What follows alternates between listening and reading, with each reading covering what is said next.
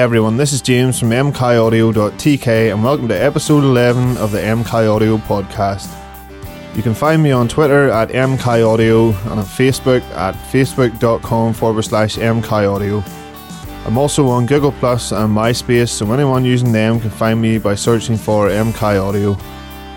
The podcast is available on iTunes, so head over there and subscribe. And while you're there, please leave me a short review to let everybody else know about the podcast. The podcast page can be found at mkaudiopodcast.tk. There you will find show notes, past episodes, and you can leave comments in any of the shows you're listening to. Uh, the questions and suggestions form is now up, so you can fill in any questions you want covered on the podcast, or if you have any suggestions for segments, you can leave them there. Well, that's the science bit out of the way, so let's jump into the show.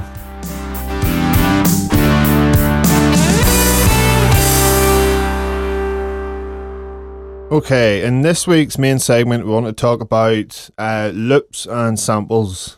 Uh, especially in the home recording world now, loops and samples have become quite a popular thing to be used in music. Uh, years ago, electronic u- music might have been using them, but uh, the more sort of rock or indie music would never have featured uh, loops or samples. But um, as we've moved into the more digital age, uh, even those sort of heavier rock bands and stuff are still using loops and samples in some way, shape, or form. Um, so we'll start off by having a look at what loops and samples really are. But a loop or a sample is basically a piece of audio that is in the MIDI format. So this makes it slightly easier worked with than just a general WAV file. Uh, a loop is generally a phrase. Um, for example, maybe a drum beat or a bass line. Uh, so it usually lasts for a bar or a few bars, and you would generally just put that onto loop, hence the name loop. And uh, so that would give you your drum beat or your bass line, or there's a few different things. Uh, samples are more individual hits, so you would get a snare sample, which is just one snare hit or it would just be a bass note, for example.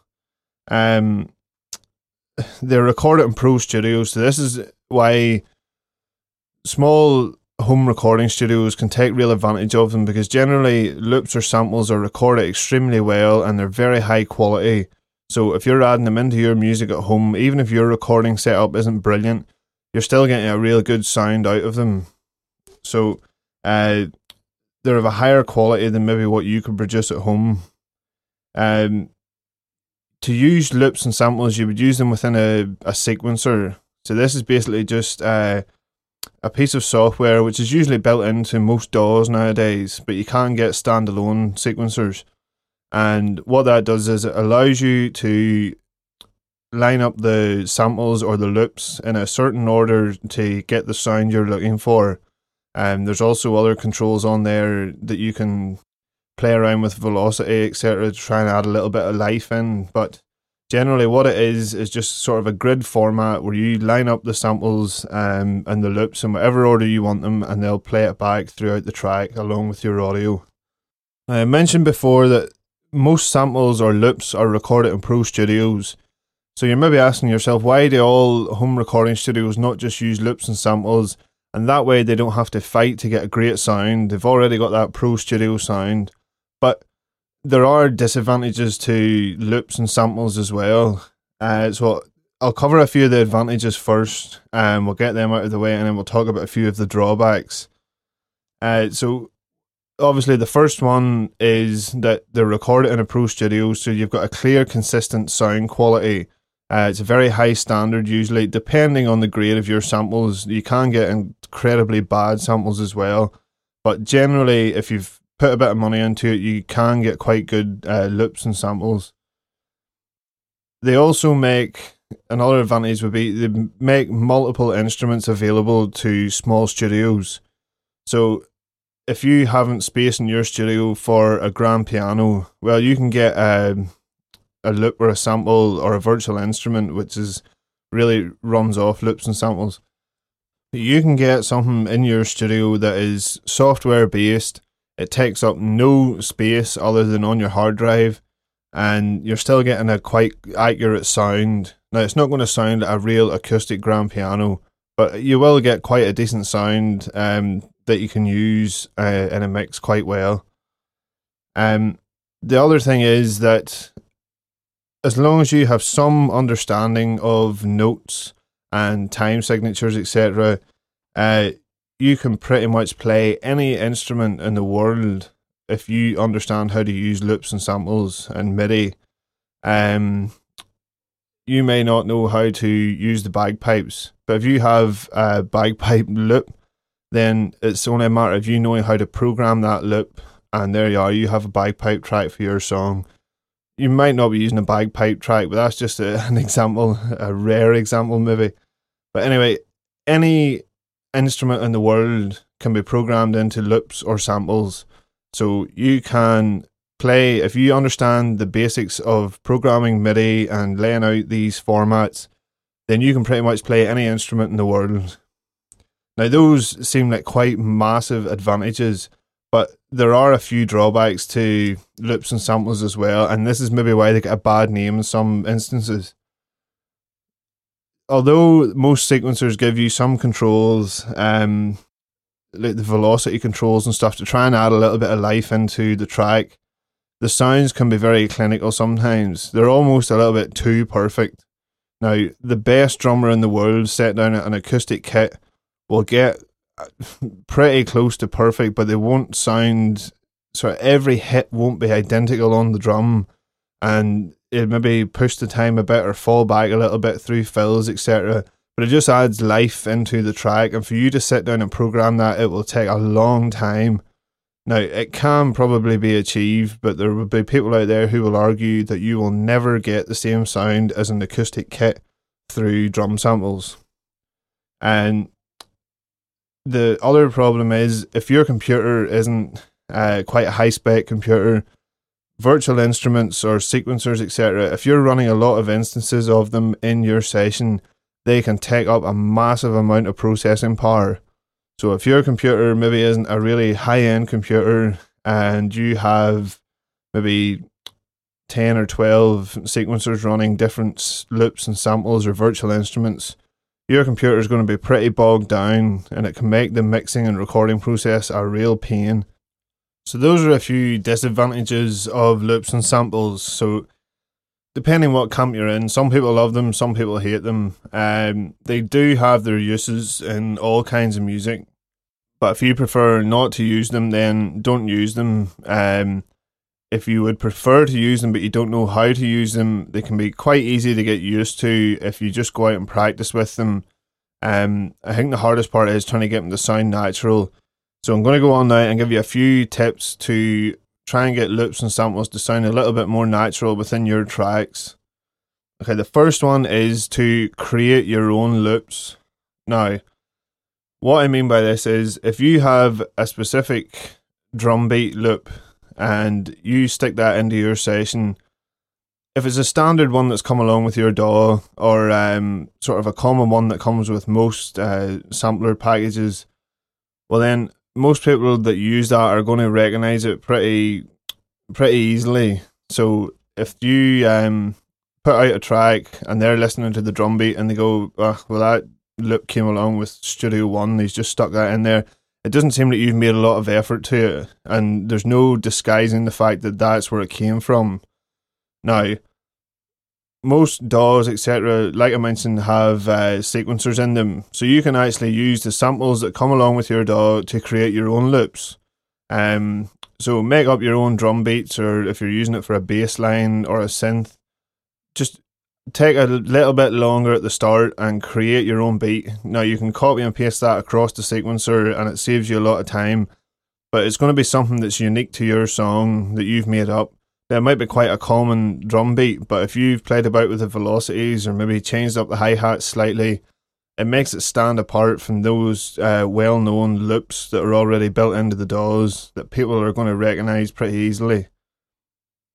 The next thing would be to use um, real instruments within your uh, loops or samples. Now, again, I'm going to use drums as an example here, but you can use it for other things let's say you are creating your own drum beat. Now, previously, I'd I don't know if this is a general consensus of across the world, but in my mind, any loops or samples that I've listened to, cymbals tend to sound pretty horrible in them.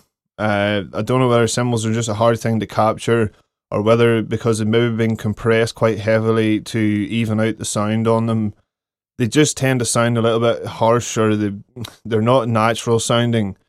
So this would go with your hi hats. So if you're doing a drum beat and your hi hats are playing away and they maybe don't sound quite natural, well, if you have a friend that plays drums, ask them if you can borrow your hi hats.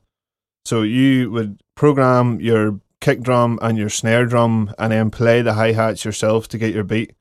Or even create your own individual sample of that hi hat. So it's one hit, and then there's programs out there that'll convert that into MIDI and they'll quantize it down so you can insert that in and you have your own natural recording of a hi hat hit. Now, you maybe don't have to compress that as much as the people who were recording the samples would have, or you can treat it in your own way to get your own sound before you convert that to MIDI format. So, things like, or even you can do it with a snare drum. You No, you can use your kick drums and the hi hats from the sampler, but have your own snare drum there. Or maybe if your own crash cymbal, you want to record your own crashes or cymbal swells or anything like that it just adds something a wee bit more natural to the sound rather than all MIDI. And once again, MIDI, you don't really get the room pushing back on it, or you don't get the room sounds along with it, because uh, they've generally been edited out to get the cleanest sound possible. But if you're recording your hi hats, then that's sort of you're getting the room sound with that there uh, recording through the microphone and uh, into your session. So that's covering a little bit of room sound for those sampled drums. The last thing would be to use a MIDI controller to play the samples. Now, there are loads of different MIDI controllers out there nowadays. The most common one that most people maybe already have would be a keyboard or a keyboard controller, should I say. Now, some of these come with uh, samples, etc., already built into them, and then you can plug them in using MIDI or USB and control any other instruments you have on your computer. Um, others are just a pure and simple controller. They have no sounds or effects on them whatsoever. You have to plug them into your computer to be able to control any kind of instrument. Now, you might be asking how this can add life into your loops and samples or your sound because it's the same sounds being played, you're just triggering them in a different way. But remember what I was saying before about the sound can sound very clinical uh, whenever it's used in a sequencer. Well, if you use a controller to uh, play back those samples, you're adding that performance side back into things. So you are using the samples and the controller to record them, but you're actually playing them yourself. So you're playing the keyboard or if it's a guitar controller, you're playing that, or if it's a drum pad controller. Either way, whatever one it is, you're still using a performance to get the MIDI controlled and record it onto your computer. So you can change up the performance. It might not all be in time, and if it's not in time and you want it in time, there's a lovely little thing in most sequencers called the quantize button and the snap button.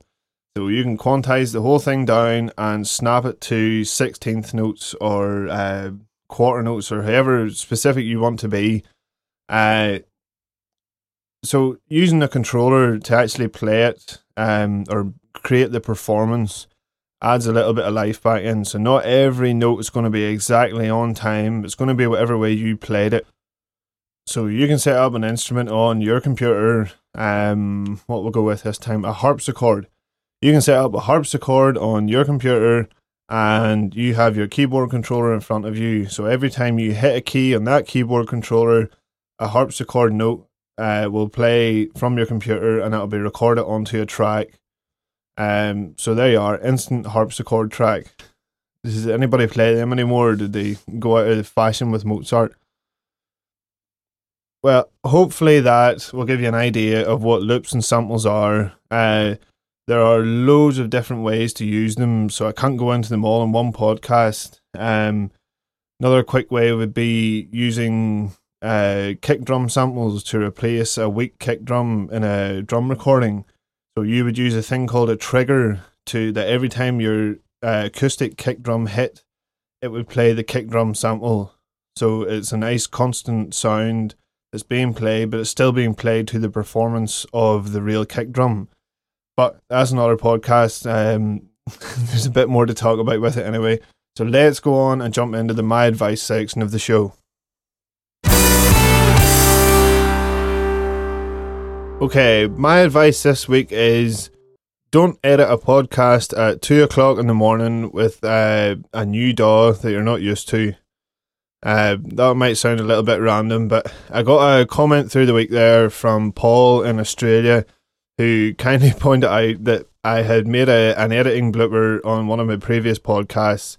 It was my first time editing with uh, PreSonus Studio One, and made a few mistakes. There was a little bit of silence in the middle of it. Uh, so I had posted about it after I posted the blog or the podcast episode. But Paul wrote me a very kind message saying that he was enjoying these podcasts and uh, he kindly pointed out my mistakes.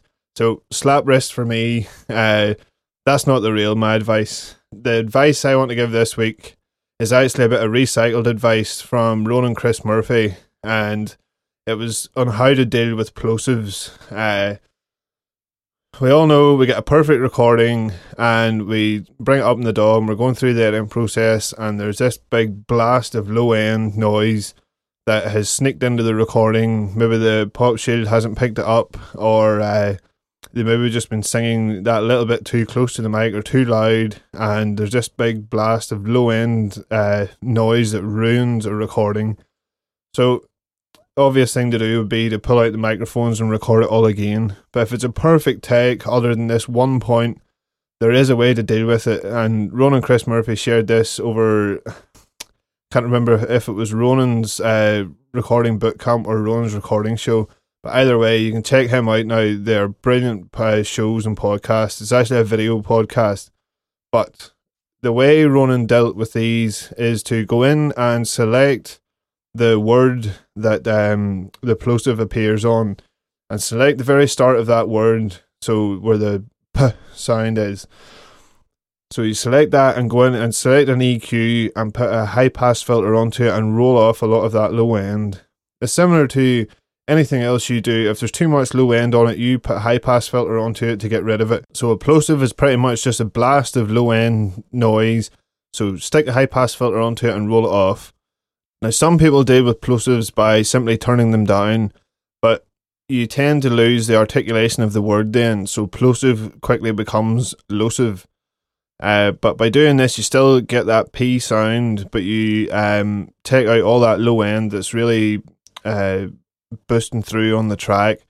So it's not a perfect fix for it, but it will get it a lot better than what it was before, and generally it can get it to a level that's acceptable, and you won't notice it because plosives are quite quick they're quite instantaneous. They're not big long stretches of bad audio. It's just one little peak that has gone that little bit too far and snuck in there. So use a high pass filter on them. Now this isn't an insert. It's a you would have to print this straight to the track, but it's a great way to get rid of them or at least cut them down to an acceptable level. So that's it from this week's show. Uh, thanks for tuning in again and listening. If you're liking what you hear, please head over to iTunes and leave me a review. Uh, jump onto the comments section below this uh, podcast episode and leave me your thoughts. Or if you've any questions about anything I've covered today, I will do my best to answer them, or at least point you in the direction of somebody that can tell you what to do. Uh, quick reminder about the promotion I'm running on my blog. Uh, if you subscribe to the newsletter, I'm currently giving away my book, uh, Getting Started in Recording.